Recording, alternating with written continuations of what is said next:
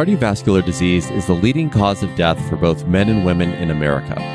Every year, more than 600,000 people die of heart disease, and that's one out of every four deaths. Unfortunately, the majority of people with this disease are living unaware of their risks. But what are these risks and how are they determined? We're going to talk about it today with Dr. Anthony Patrello, the Medical Director of Cardiovascular Services at Montefiore St. Luke's, Cornwall. This is Doc Talk, the podcast from Montefiore St. Luke's, Cornwall. My name is Prakash Chandran. So, first of all, Dr. Patrello, it is great to have you here today. Let's just start with a high level question around what are lipoproteins? Well, thank you very much for having me today. Lipoproteins themselves are just basically spherical particles that carry lipids or fats in the body. They're created of fats and protein. In particular, the lipoprotein that we're most interested in now recently is a lipoprotein called lipoprotein A or LP little a. LP little a is a type of lipoprotein that is comprised of an LDL like particle, and your LDL is your bad cholesterol, with a second protein called this apolipoprotein A or ApoA coiled around it. And the reason why this is important is because ApoA is thought to increase both atherogenicity, that means the ability for the vessels to accumulate cholesterol plaque, and thrombogenicity, which is the ability for the vessels to clot. So it increases the plaque buildup and the clotting inside an artery, which is a major risk factor for heart attack. So, getting into a little bit more detail, how do you actually go about measuring LP little a? So, you can measure the LP little a itself through a blood test, uh, a very simple blood test normal values would be less than 30. Between 30 and 50 is sort of an intermediate range. And your risk of having a vascular event increases significantly above the level of 50.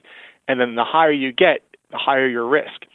And the reason why this is important to check individually is because checking your regular cholesterol will not tell you what your LP little a is. You can have a very normal cholesterol, but have a, a very elevated LP little a. So you can be led into a false sense of security that you may be at low risk because your cholesterol is okay, but really your risk is elevated and it's hidden, and we can sort of bring it out and refine that risk by checking this individual lab test. Understood. So let's talk a little bit about who should be getting this test and how they can go about getting it. It's a great question. Really, anybody is eligible, and we should think about obtaining the test in basically any patient. There's a specific set of the population who I think is particularly useful for, and those are patients where the answer is really going to change our treatment paradigm for them. Those are patients who are we're looking for this hidden risk. One class of patients are people who've had premature heart disease in the family. So that is having a, a male first degree relative who had a heart attack or a heart event age 55 or under, or having a first degree woman in the family at age 65 or under if there's a family history, if you knew that there's somebody in your family who had an elevated LP little a, this can be genetically passed down. So you're at a little bit of a higher risk of having an LP little a yourself. Familial hypercholesterolemia, so these are people who have astronomically elevated LDL cholesterols or bad cholesterol levels despite not having a poor diet. This is just genetically programmed. Very, very high LDL levels. They tend to have higher LP little a's as well if you yourself had a heart event despite having excellent cholesterol levels, so if you had a heart attack, but your cholesterol has always been excellent, and it's confusing as to why that happened, perhaps you have an LP little a that's elevated, and, and that's what's causing that. And then the final group, which I think is the most useful, are people who have an intermediate 10 year risk of having a, a heart event. So people who basically were on the fence should we be treating them with cholesterol medicine or not? And sometimes it's not entirely clear based on their regular cholesterol levels, so we check this as sort of a tiebreaker. And if the level is low, then maybe we can just stick with diet and exercise. But if the level is high, that's somebody where their risk is higher than we would normally understand just by their cholesterol levels, and that's somebody who may, we want to treat more aggressively. How you can get the test done, it could be ordered in a blood test separate from your regular cholesterol profile. But usually you have to ask or bring up the discussion with your heart doctor. A lot of cardiologists don't check it individually or on their own independently. So asking them and bringing it up and making the conversation is helpful. Okay. So for myself, for example, my father had a cardiovascular event, I believe when he was like 67, but his father, so my grandfather, died of a heart attack when he was 55. So obviously it's on my mind. I'm 40 years old and, you know, I do what most people do, which is go to their primary care physician probably once, maybe twice a year and get the blood work done. Is that where I would be getting this or do I have to ask for something in addition to going to my primary care provider? So there are some primary care doctors who are very savvy in terms of cardiovascular risk reduction and really are subspecialists within lipidemiology as well. And there are certainly some primary care doctors who would be very comfortable in ordering this test. There are some who are comfortable in ordering it and if it's normal, then they're okay with it. And if it's abnormal, then refer to the cardiologist. And then there are some who say, you know what, this is really out of the scope of what I'm comfortable doing. If you're really interested in getting a refined risk profile, you know, perhaps you should see a cardiologist. So I think it really depends on the comfort level of your own primary care doctor. Understood. But I think this is something that feels important enough for you to take control of, especially if you have some of the risk factors that you mentioned, wouldn't you say? I would absolutely agree with that. There's only a certain amount that the normal testing that we do can really tell us about your risk. And if we're really worried about your risk for whatever reason, and family history is usually the, the most common of those reasons, then really trying to refine that risk is really helpful. And this is one of the types of tests that can be helpful in that regard. So certainly, uh, if you haven't been brought up to you by your doctor, then bringing it up to your doctor would be the way to go. I've also heard about this notion of a proactive CT angiogram, I guess measuring like certain calcification levels. Is this kind of the same, or is that something that should be done coupled with this LP little a test? That's an excellent question. So it's a different test, the CAT scan, to look for calcium buildup in the arteries of the heart. That's looking for early evidence of atherosclerosis. I think if you're going to do that and then you find that there is this elevated calcium score or elevated calcium buildup in the arteries. You probably don't also need the LP little a because you've already identified somebody who is at a little bit of a higher risk and you've already stated that, okay, this is somebody who I'm going to treat more aggressively. The time I would use the LP little a is if you didn't want to get a CAT scan, which is a radiation exposure. It's not a high radiation exposure, but it's not a zero radiation exposure either. Or the calcium score was zero, which means that there's no elevated plaque yet Yet we still want to refine, and we're still on the fence about whether or not the person should be treated with cholesterol medicine or aggressively to lower their cholesterol levels. That's where the LP little a would come into play. Okay, that makes sense. So let's say you get the results back and your levels of LP little a are a little bit high. What sorts of treatment options are available to you?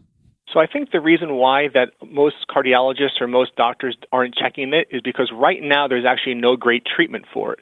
What it does tell us, though, is that this is a person who is at a higher risk overall. So basically, the treatment right now is just to address all of their risk factors more aggressively.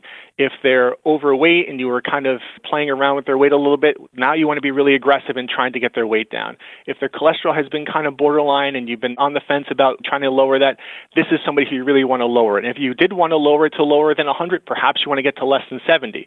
If you want to get it less than 70, perhaps now you want to get it less than 40. So it's just going to augment what you're already doing for them. There are some medications called PCSK9 inhibitors that can lower the LP little a a little bit. The clinical significance of that is unclear. And there are clinical trials going on right now for dedicated treatment to lower LP little a. And those trials should be completed within the next couple of years. And I think that's really going to move the needle in terms of risk reduction when those trials are completed and we have new therapeutics on the horizon. Okay, well, that's good. You talked about doing all of the things to potentially lower your risk profile, one of them being potential diet and exercise. Do you have best practices for people around what they should be consuming and how often they should be exercising? Yes. So we should be exercising about 30 minutes a day, at least three days a week. And exercise is an activity that I would classify as something that gets your heart rate elevated. So certainly a slow walk in the neighborhood, I think, is good in terms of conditioning, but it's probably not really going to move the needle in terms of exercise. It's something that you really do want to get your heart rate elevated. Now, if you're so deconditioned that that's what gets your heart rate elevated, then certainly that would count. In terms of diet, there's certain a ton of fad diets out there that people are using in order to lose weight, and there's tons of different ways to lose weight.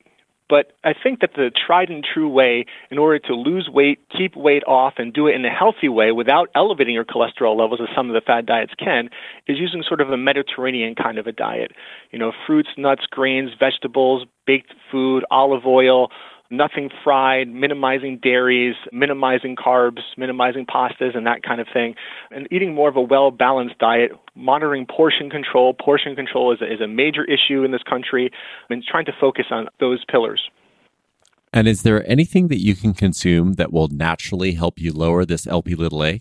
There is not. There is one medicine that has been used in the past called niacin. It's an old medicine that actually can lower LP little a a little bit, but the problem is, is that it actually wasn't shown that lowering the LP little a with niacin actually improved your event rate, so it didn't actually lower your risk of heart attack. And there's a ton of side effects that can happen with niacin, so that's not even recommended anymore. And so there's nothing really in the diet that can lower it. Really, it's just it tells you that you just want to lower your overall cholesterol even more aggressively because you have this risk factor. Okay, and one more thing I wanted to ask is how often should you be getting this LP little a test?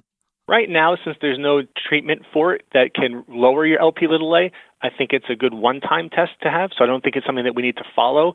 If it's elevated, then we know that it's elevated and we know that that risk factor is there.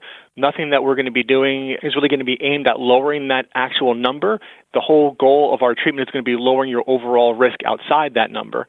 So I think that really just a, a one time check would be enough. Okay. And just as we close here, you've seen, I'm sure, so many patients throughout your career. If you had to share one piece of advice with them based on everything that you knew, what might that be?